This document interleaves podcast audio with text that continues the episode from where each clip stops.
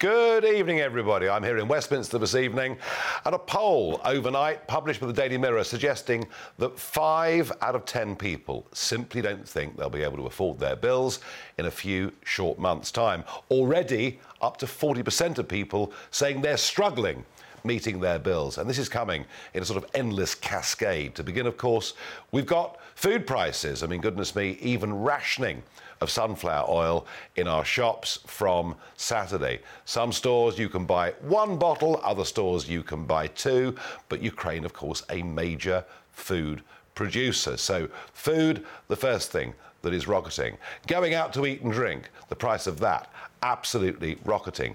Taxes, of course, that have gone up this month for the vast majority of working people. And filling up the car. I mean, it's a horror story.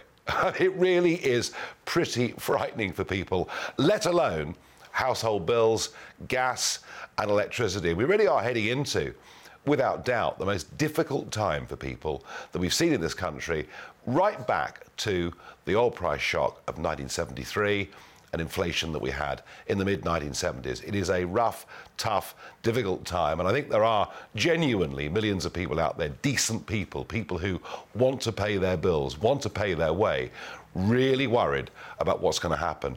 Indeed, we even had the boss of Scottish Power last week suggesting that by October, gas bills could be, and I quote, horrific. So we're going into a very, very difficult time.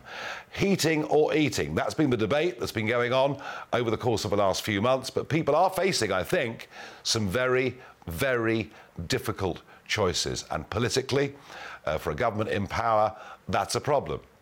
For an opposition, it's not easy because what are their alternatives? How do you bring prices down? How do you deal with the problem of inflation? Well, we could have a lesson on economics and go back to the early 1980s. Um, but even if you take big measures in the economy to deal with inflation, it's at least 18 months, two years, maybe longer before that has any effect. Now, to me, to me, the really big one is energy. And you know my views, regular viewers. I think it's absolute madness that we lump on over 20%, 23% on people's electricity bills for renewable and social obligations. I think the fact we're a massive net importer of energy makes no sense. Oh, there are some that say, Nigel, even if we did produce our own gas, actually that would still be at world markets, none of which explains to me why in America people are paying 50% the price for gas that we are. So that's my big idea. My big idea is that we turn ourselves around, we become a net exporter of energy, and we stop putting up taxes. The tax burden now, the highest it's been in 70 years. And I'm not saying uh, that, that what I'm putting forward is going to solve everyone's problems, but I do at least think it would be a help. So I'm asking you tonight, the audience, how is your lifestyle changing? Are you already making decisions? Maybe it's that far on holiday. And hey, you know what? The pound is now down 10% over the course of the last year. I suspect it'll fall further. People's disposable income is being rapidly reduced. Let me know how your lifestyle is changing. Farage at gbnews.uk. Now, talking of energy. There's a think tank, Onward, and they've produced some figures overnight suggesting that voters, and particularly here conservative voters, are overwhelmingly in favour of net zero. They even suggest that if the Conservative Party was to ditch that manifesto, they could lose up to 1.3 million votes. Now, I was a little bit surprised by all of this. So I thought the only thing we could possibly do is to ask Ed Birkett, Head of Energy and Climate at Onward, to come in and talk to me. And Ed, previously working in renewable energy, battery storage, and those kind of things. I guess, uh, you know, with polling, you can sort of produce the answer you want, can't you? I mean, you know, if I'm polling in the north of England on behalf of your think tank, and if I say to people, you know, uh, would you like to see catastrophic climate change? People are going to say, well, no. But equally, if you say to people, we're lumping massive subsidies and have been for two decades onto their energy bills to subsidised wind technology, then you might get a different answer. So I, I mean, first, you know, I understand You've laid this out that Tory voters are committed to net zero, but exactly what did you ask them? So, the, the first question we ask people is Do you support or oppose the net zero target? And what we found is that 60% of voters across the UK support that target, and that 10% of them oppose that.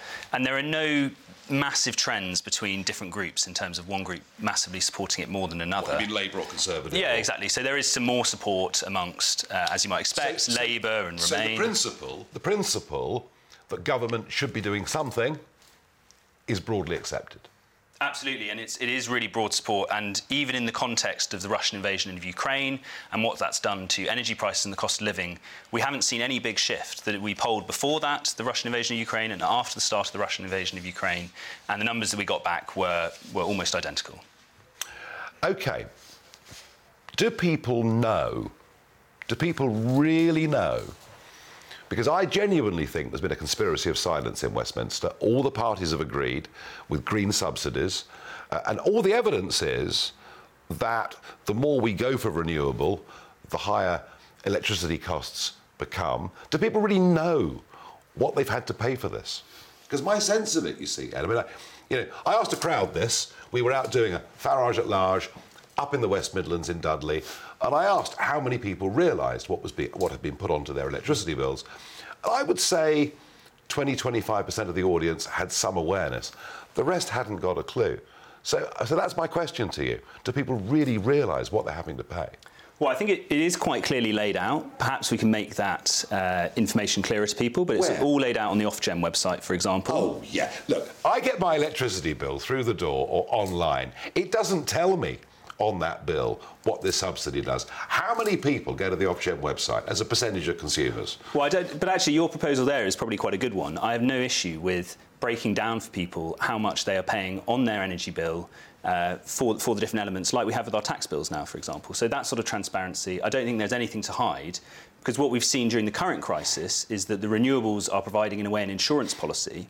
So the new offshore wind farms that have been built, they are now they have a fixed price that fixed price is now lower than the market price, and so they are paying money back to people's suppliers and to people's, po- people's That's the pockets. theory. That's the theory. We'll see in the end, in practice, how all of this works out. I mean, you you know as well as I do. We've been paying rich landowners fortunes just for siting wind turbines on their land, and it's you guys. It's you guys in this renewable club allied to the Michael Goves and, and, people in the Labour Party, you've, you've put all this upon us without ever telling us the truth. That's, that, to me is, that to me is the fundamental objection here.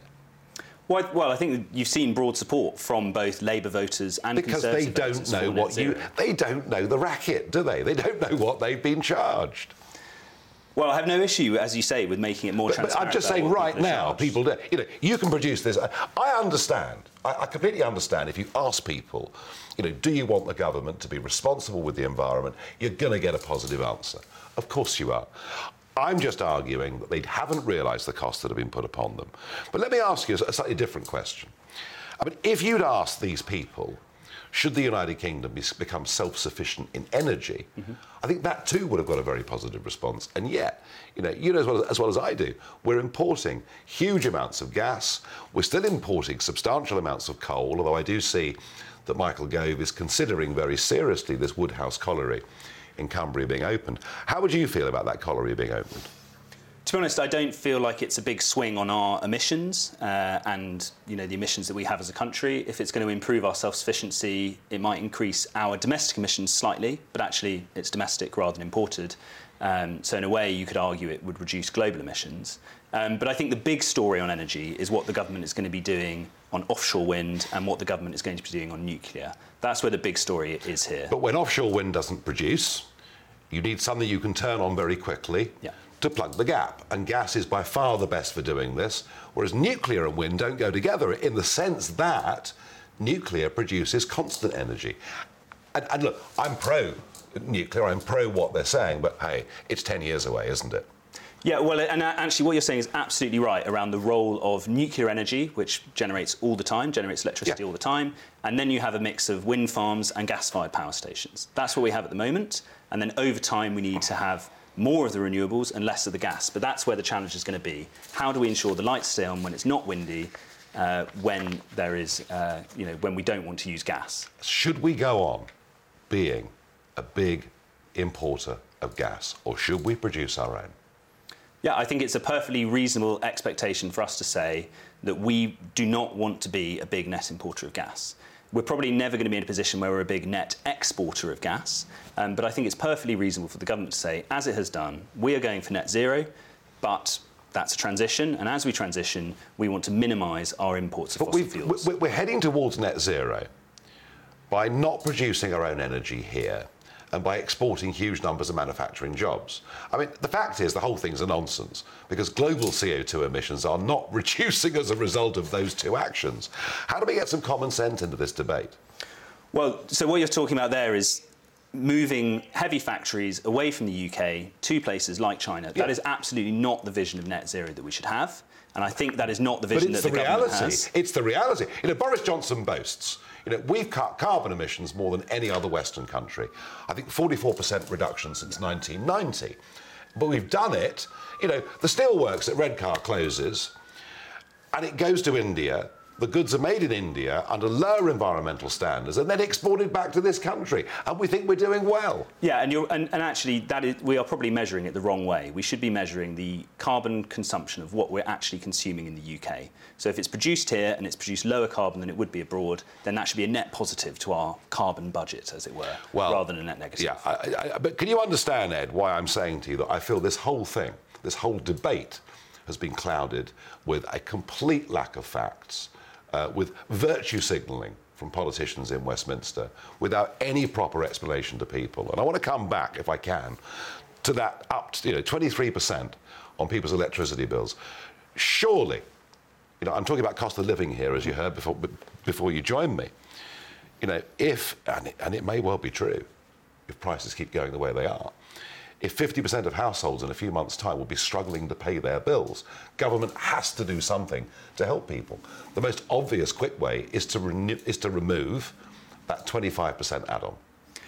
Uh, so, well, so I think at the moment, now that prices have gone up, it's no longer um, 25% because it's stayed constant. So it's 150 pounds a year out of uh, 2,000 pounds a year for the, the so average. the percentage is down bill. because yeah. the price has gone and up, and because also the cost of the renewables has not changed. So that's a benefit. But it's still a cost, so, which, which, we could remove. So it's an obvious it's an obvious solution. Unfortunately, I don't think it solves a problem. For a start, it's too small. It's only 150 pounds. Well, it would still help. It would help, but we need something bigger. And secondly, it wouldn't be well targeted. The biggest benefit would go to the people in the biggest houses, who are usually richer, who are consuming more energy. So yes, there absolutely absolutely we need to do more but on energy are, but, bills. But there are lots of people, lots of retired couples on fixed incomes living in quite big houses who may turn out to be some of the poorest out of all of this? Well, so we need to identify the poorest and most vulnerable customers, whoever they may be, whether they are retired, whether they're on low incomes, whether they're disabled, whether they're living in leaky rented, private rented accommodation. Those are the people we need to be targeting. And what about, well the, fi- and what about the 5% VAT? Should we just get rid of that? It was a Brexit promise. Well, so again, it's again, it's small. It's small in comparison to the scale. I tell you what, if I say to everyone watching this now, you can have five percent off your energy bills, they're going to say, yes, thank you very much indeed. Yeah, and it's a compelling offer, but the question is could you reduce energy bills by 20% for those who need it most, who are going to be choosing between heating and eating? Well, on current course, I don't think anything's going to change very much in the short term. Ed, thank you for coming in and joining me, and thanks to Onward for their research, which I find interesting, but I still feel people haven't been told enough. As people struggle to pay their household bills, I'm asking you are you changing your lifestyle? Few your responses. Philip says, if people have three different streaming services, have Sky Q in four different rooms, and complain about not being able to pay bills, they need to prioritise their lives and cut back to essentials only. John says, not yet, but it inevitably will. Sacrifices will have to be made. Robert says, no, not at all. Obviously, prices are going up, but I think there is an element of alarmism to this. Well, Robert, it's not alarmism, is it, when the bill lands on the mat? And one viewer says, if so, this is the stuff of revolution. Well, that's a very interesting point because Martin Lewis, very well respected commentator on personal and family finance, he actually thinks that this could lead to civil unrest. I'm less sure about that just because the British don't tend to go to civil unrest very easily. However, there's one country not too far away from us, where civil unrest is almost a national sport. It is, of course, France, um, modern France, founded from the flames of revolution and still prone to a good riot here or there. Now, yesterday was the second round of the French presidential election. Macron getting just over 58% of the vote, Marine Le Pen 41.5% of the vote. I thought what was very interesting was seeing Macron's acceptance speech, his victory party. It all seemed a little bit subdued.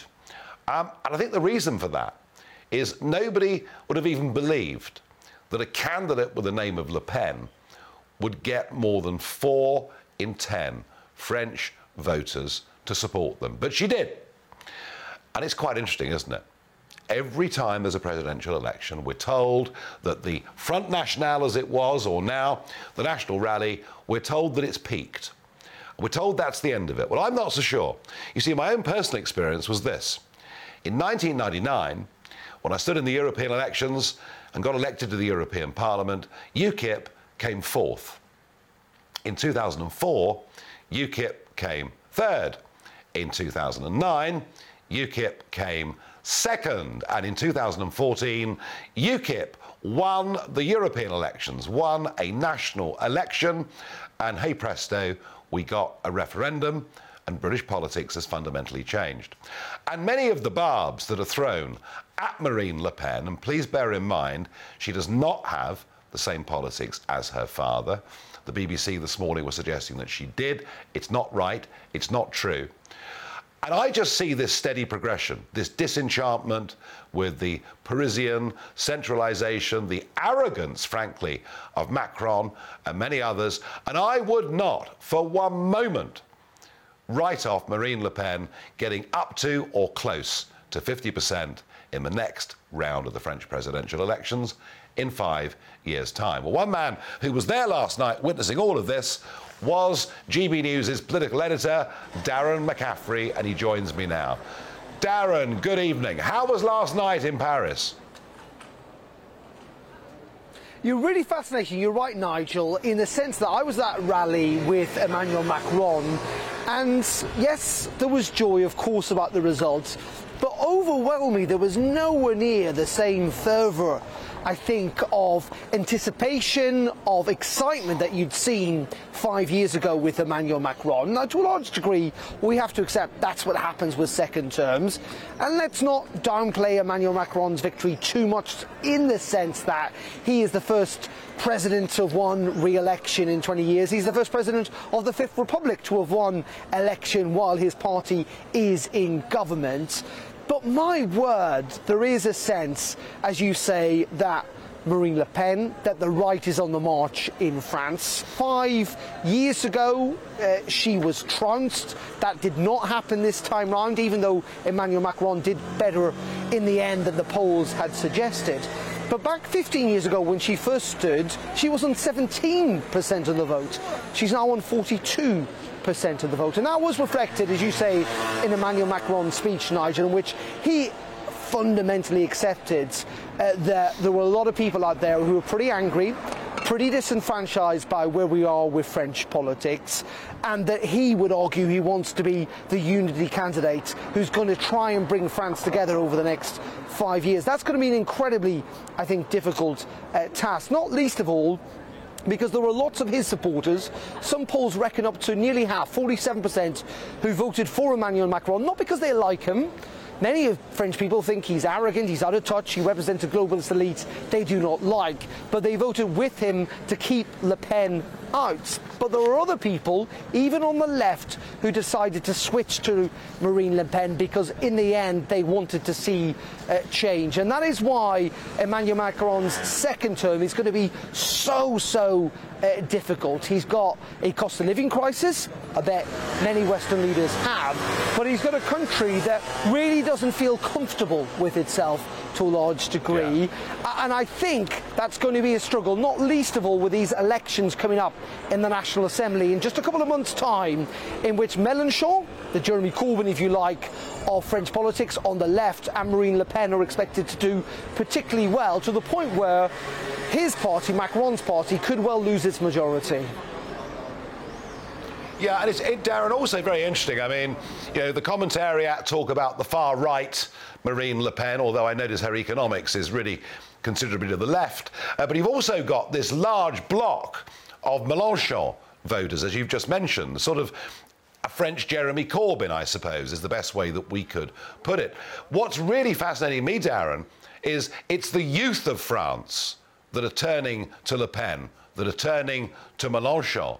And perhaps that explains, that explains why Macron and the establishment are frankly quaking in fear at these Assemblée elections. Yeah, so I was at La République last night, hours after Emmanuel Macron won after that rally at the Eiffel Tower, and there were hundreds of young people out essentially calling Emmanuel Macron a fascist. It caused, as you would expect, and rightly pointed out here in France, lots of protests. There were riot streets, uh, riot police, uh, lots of bottles uh, thrown at those police officers. They clearly are not terribly happy with the choice that the French electorate has uh, made. I think what's fascinating, though, in, in order to see off Marine Le Pen, Emmanuel Macron is going to switch, if you like, over the next five years, that he's going to appeal much more to left leaning voters. We're expecting Jean Castex, the French Prime Minister, uh, to resign in the next couple of days, and that Emmanuel Macron's replacement for that will be a left leaning uh, Prime Minister if he secures uh, that majority. But that all speaks to the fact that there is division. The centre ground has held in France, and it has. And as I say, let's not play down Emmanuel Macron's victory here.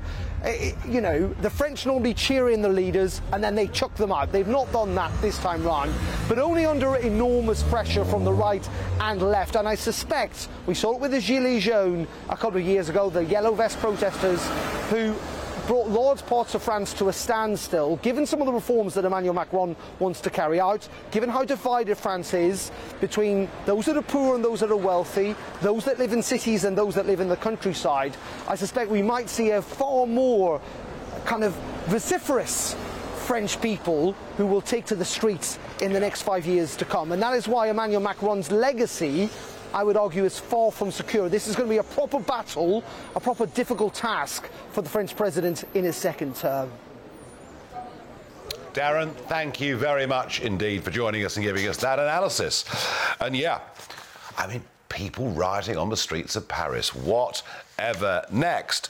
Now, one of the big reasons, one of the big reasons that Brexit happened and the global establishment was so shocked was over immigration. And it wasn't illegal immigration. It wasn't people crossing the English Channel in dinghies, because that didn't even start, well, at least not that we knew of, until 2018. Prior to that, people were coming in lorries illegally, but it wasn't getting that much coverage. No, the Brexit vote was about legal immigration. It was about control. It was about reducing numbers. And the interesting thing is, Boris Johnson never really, ever believed in that at all.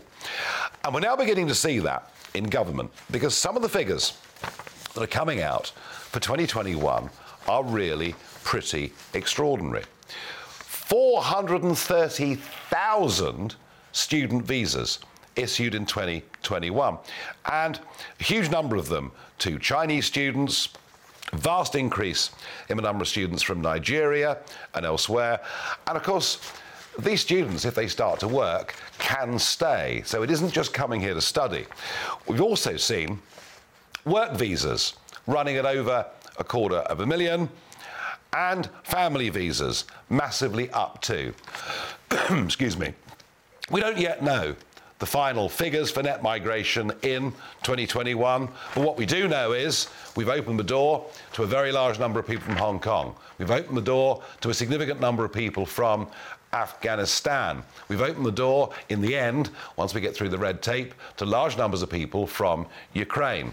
Uh, but actually, the points based system the government has put in place has lowered standards to such a degree that we're frankly now open to the world. And I think we're very likely in 21 or 22 to see record numbers of people coming to settle in this country. It is a huge change. And to add to all of that, Boris Johnson was in India last week and he said, in terms of putting a trade deal together, we have a massive shortage in the UK. We're short to the tune of hundreds of thousands in our economy. And yes, we're short of people with IT skills.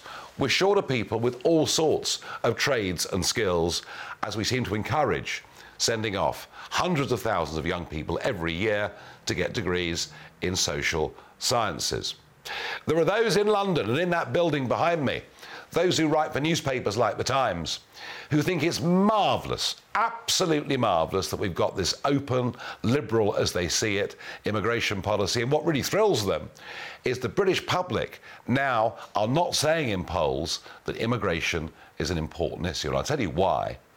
They think it's been dealt with by Brexit. When they wake up to the fact that under Boris Johnson and in Brexit Britain, net migration is going up and not down, there'll be a very big price to pay. But it's something that has never worried this Prime Minister one little bit. The one thing I did like over the weekend was Jacob Rees-Mogg. Fantastic. Going into that empty office in Whitehall, leaving a note saying, I'm sorry that I missed you.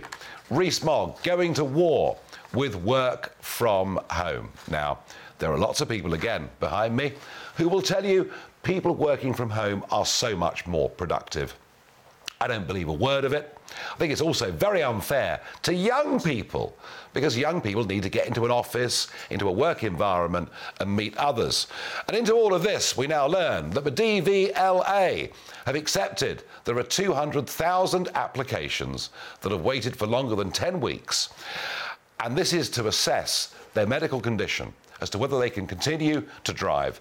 And this will not be normalised until September.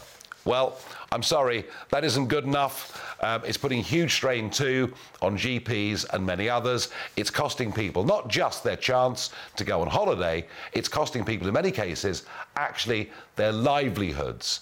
Uh, now, I'm not saying all of the problems are because two thirds of a DVLA are working from home, but I think it's contributed to that, don't you? Right. I was pretty appalled over the weekend by the French and Germans. Uh, we now learn that despite the arms embargo to Russia since 2014, both France and Germany have been selling weapons to Russia, but under the guise that they're intended for civilian use. And if you think about it, these people are supposed to be our partners in NATO. We're supposed to work together in an atmosphere of trust. It would appear with both of those countries that is pretty impossible. But one piece of really good news today, and I think we need it very, very badly, is we're on the verge of Elon Musk's bid for Twitter being accepted by the board. And goodness me, do we need a different voice in social media? Because we learned over the weekend uh, that Google are going to put some new safety factors on the phone to try and make it more difficult for us to use words like landlord. Now, I'm not making this up. Quite what is wrong with landlord or landlady, I don't know, but it really is Orwellian thought speech. Google controlling our minds, controlling what we say in a desire to make language more inclusive. So I really hope and pray this comes to fruition.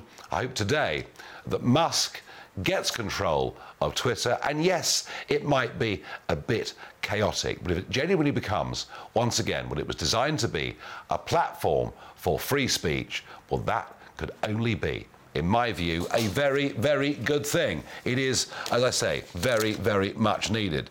One or two more uh, thoughts from you, the viewers. I asked the question Are you changing your lifestyles? In line with bills going through the roof. One viewer says, like many, I am struggling. When will the government step in and help us? Well, there's a limit to what government can do, but there are things they could do. Barry says it comes to something when even the supermarkets slash their prices so people can afford to eat. Well, Barry, how much they really have slashed their prices remains to be seen. Sarah says, Mine isn't, but I know plenty who are struggling. I fear it's only going to go and get worse. Well, I have to say, I still don't think uh, that it's the stuff of us rioting and taking to the streets.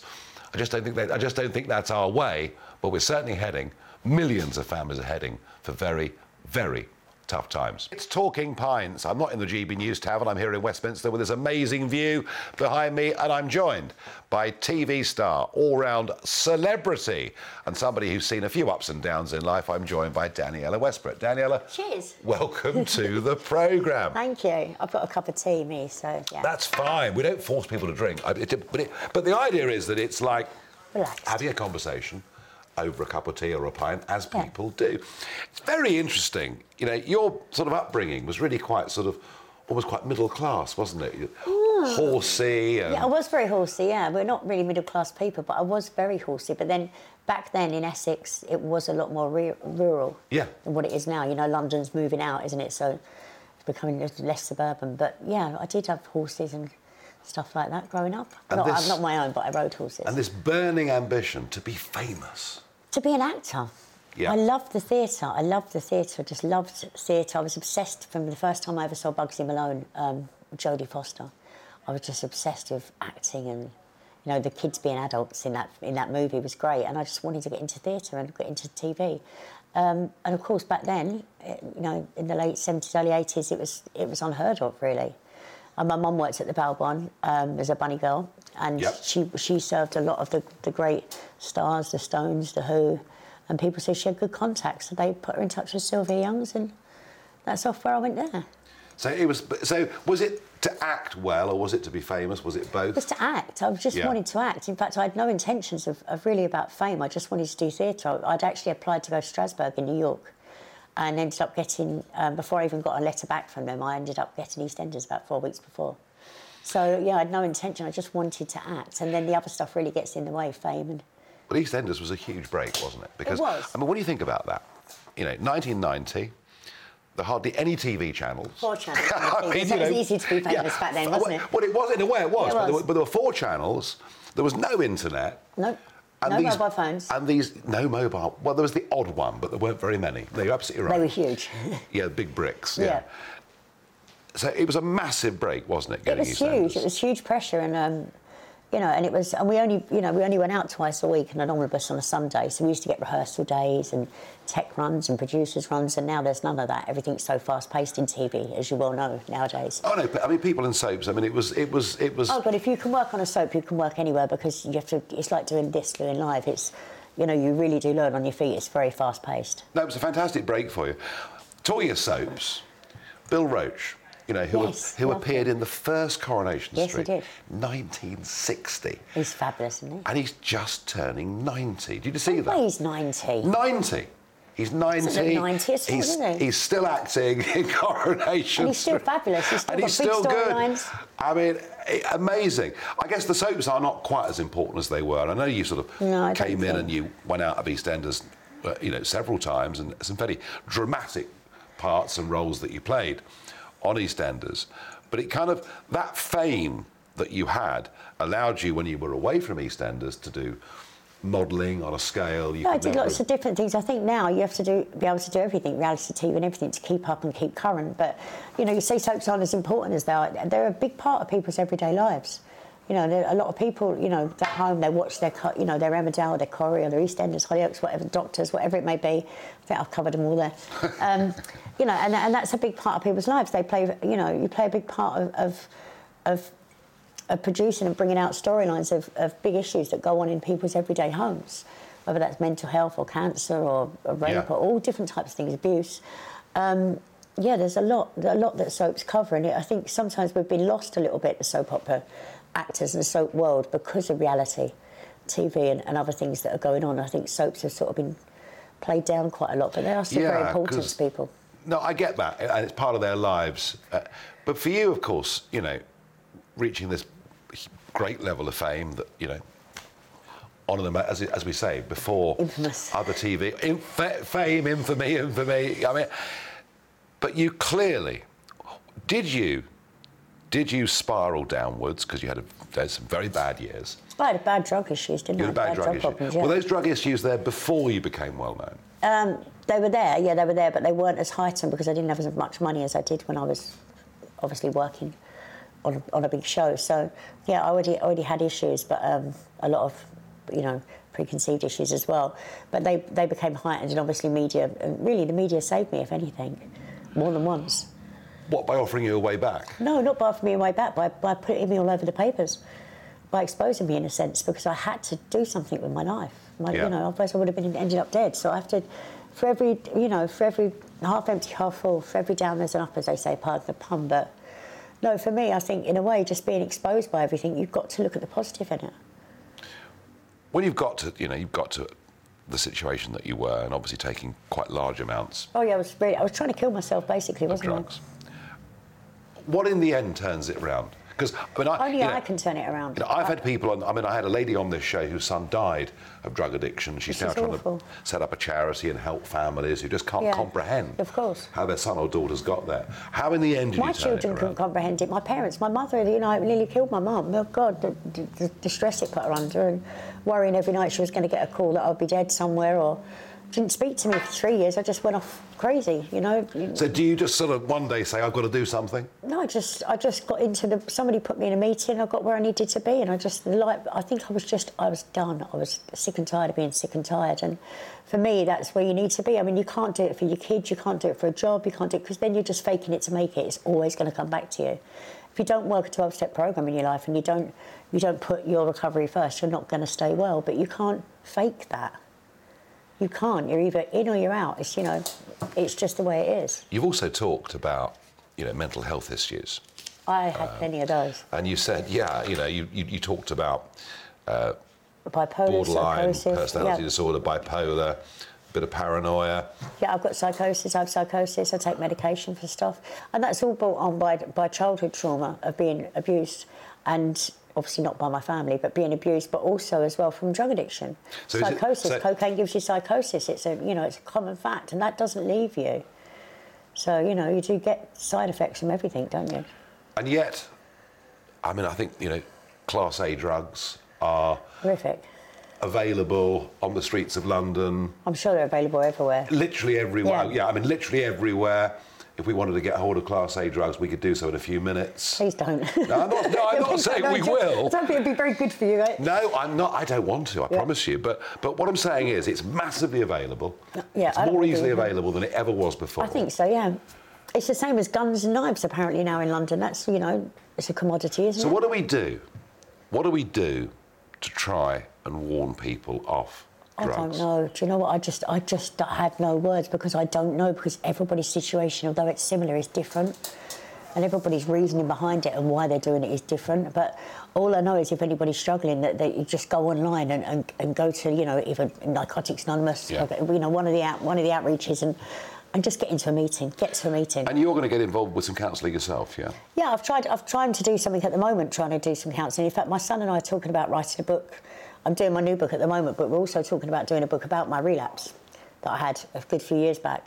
Um, and I'm going to do a chapter, and he's going to do a chapter. Only a small book, and the, the proceeds will go towards a charity like that lady you was just explaining yeah. to help other people. And basically, it'll be, from my point of view, the relapse, the downfall, why it happened, and then my son or my children, or my, mostly my son, will do a chapter saying how it was for him after seeing me clean for 14 years. Suddenly, I just changed one day, and then how my process and my journey of being in the relapse and then coming out the other side. And we'll do half a chapter each, only maybe seven, six or seven chapters, but it'll just be like a small book for, and then family people, family members will be aware that don't know about addiction, that have no clue about it and don't know that blame themselves or whatever, try everything, and then the person that's in trouble can see it from my point of view because they'll be like me, the addict. Do you find it? Do you find it hard to talk about it or not? No, I don't. I don't find it hard because if I can't be of service and talk about it to other people, then I'm, I can't stay well myself, and then I can't help other people.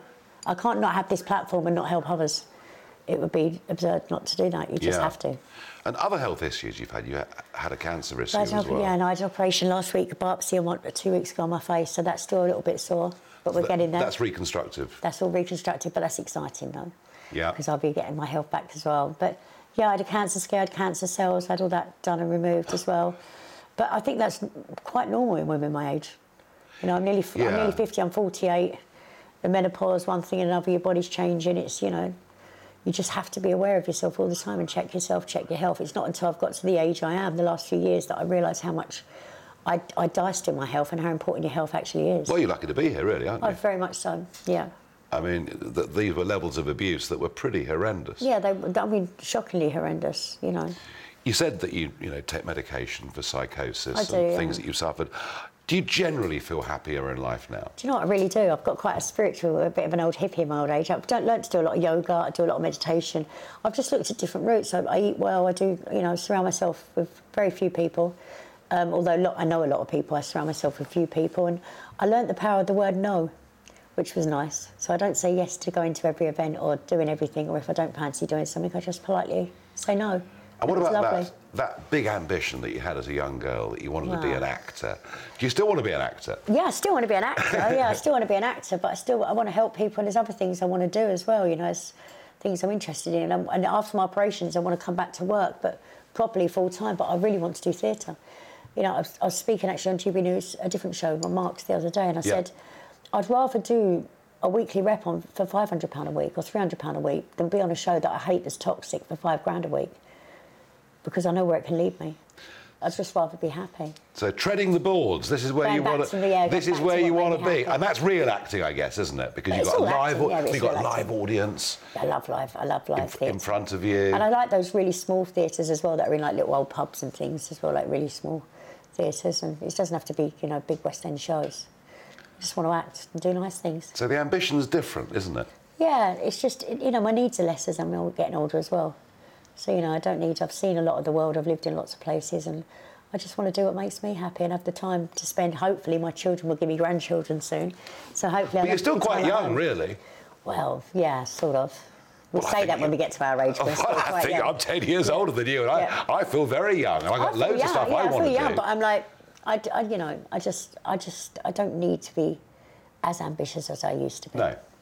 But to get back to acting Yeah, just to be happy and doing bits and pieces would be lovely. and no more relapses. God no, no, one day at a time. We have and what see. caused that? Um, um, uh, just a, a, a marriage breakdown. I think as well that I was I wasn't working my program. You know, I was 14 years clean, but I was turning up to meetings and doing stuff, but I wasn't working a program. I wasn't working the steps. I wasn't sponsoring people. I wasn't doing chairs. I, I just wasn't. I was going through the motions, and I wasn't being real. And eventually, that leads to relapse. You know, and I was 40. I got, it took me seven years into a 14-year recovery before I could say I would never touch another drug. And there we go, seven years after that, within a week of deciding to relapse, I was full-blown back drinking and taking cocaine. Um, and I wouldn't even know where to find it. But like you said, you if you hell bent on doing something, you'll go out Yeah. and you'll find whatever you need to find. Well, I don't know. I, I, I really wish you well, uh, and I hope that you can. I hope that you can, um, you know, use your bad experiences to warn other people, young people in particular, that it's not a great route to go down. But somehow it still seems very attractive to them, doesn't it? It does, and the worst thing of it is, is we have no help in this country either for, for rehabilitation centres and things. So my dream would be actually to pair up with somebody and get some free rehabs going somewhere and get people in and seen a lot faster and, you know, at least some help. You go and do that, please. And thank you for joining me on Thank you. Talking Pints. Thank you for having me. Cheers. Very good. Cheers.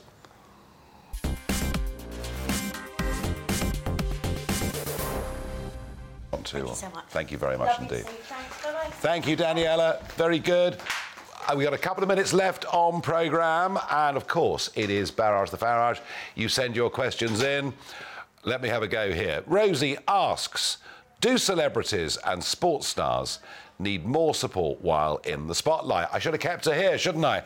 I think the problem is, you know, and we've discussed this with several of our guests on Talking Pints, that suddenly you can go from being nowhere to a huge amount of fame, in some cases, an awful lot of money um, and a lot of bad vulture-like people around you uh, that will take you in the wrong directions. But you know, how do you how do you set up a network for people who become celebrities? I'm just not sure I know the answer to that.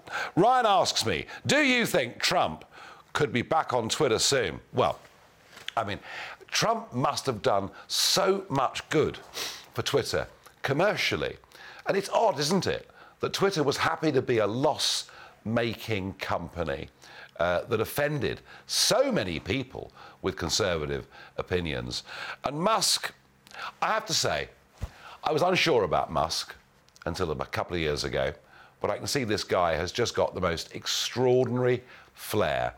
Um, and if this goes through and he gets Twitter, who's to say he won't turn it around into being something that is hugely profitable. And Donald Trump being back on that platform would be a great part of it and would give huge entertainment to many, many people in the world.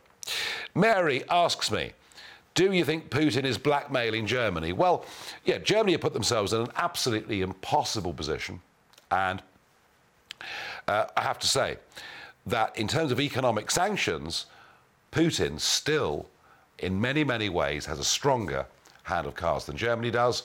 All he has to do is turn off that tap, and the whole of German industry and over half of German houses would lose power and heating respectively. So they put themselves in a terrible position. Mrs. Merkel's chancellorship will be looked at as being a total disaster, not the success the globalists all led us to believe. Do you think the EU are becoming apathetic towards Ukraine? Paul asks. Paul, I just think that the EU have gone for constant expansion. Uh, I think it's been a mistake, but I think they realise with Ukraine uh, that it would be a massive, massive problem for them.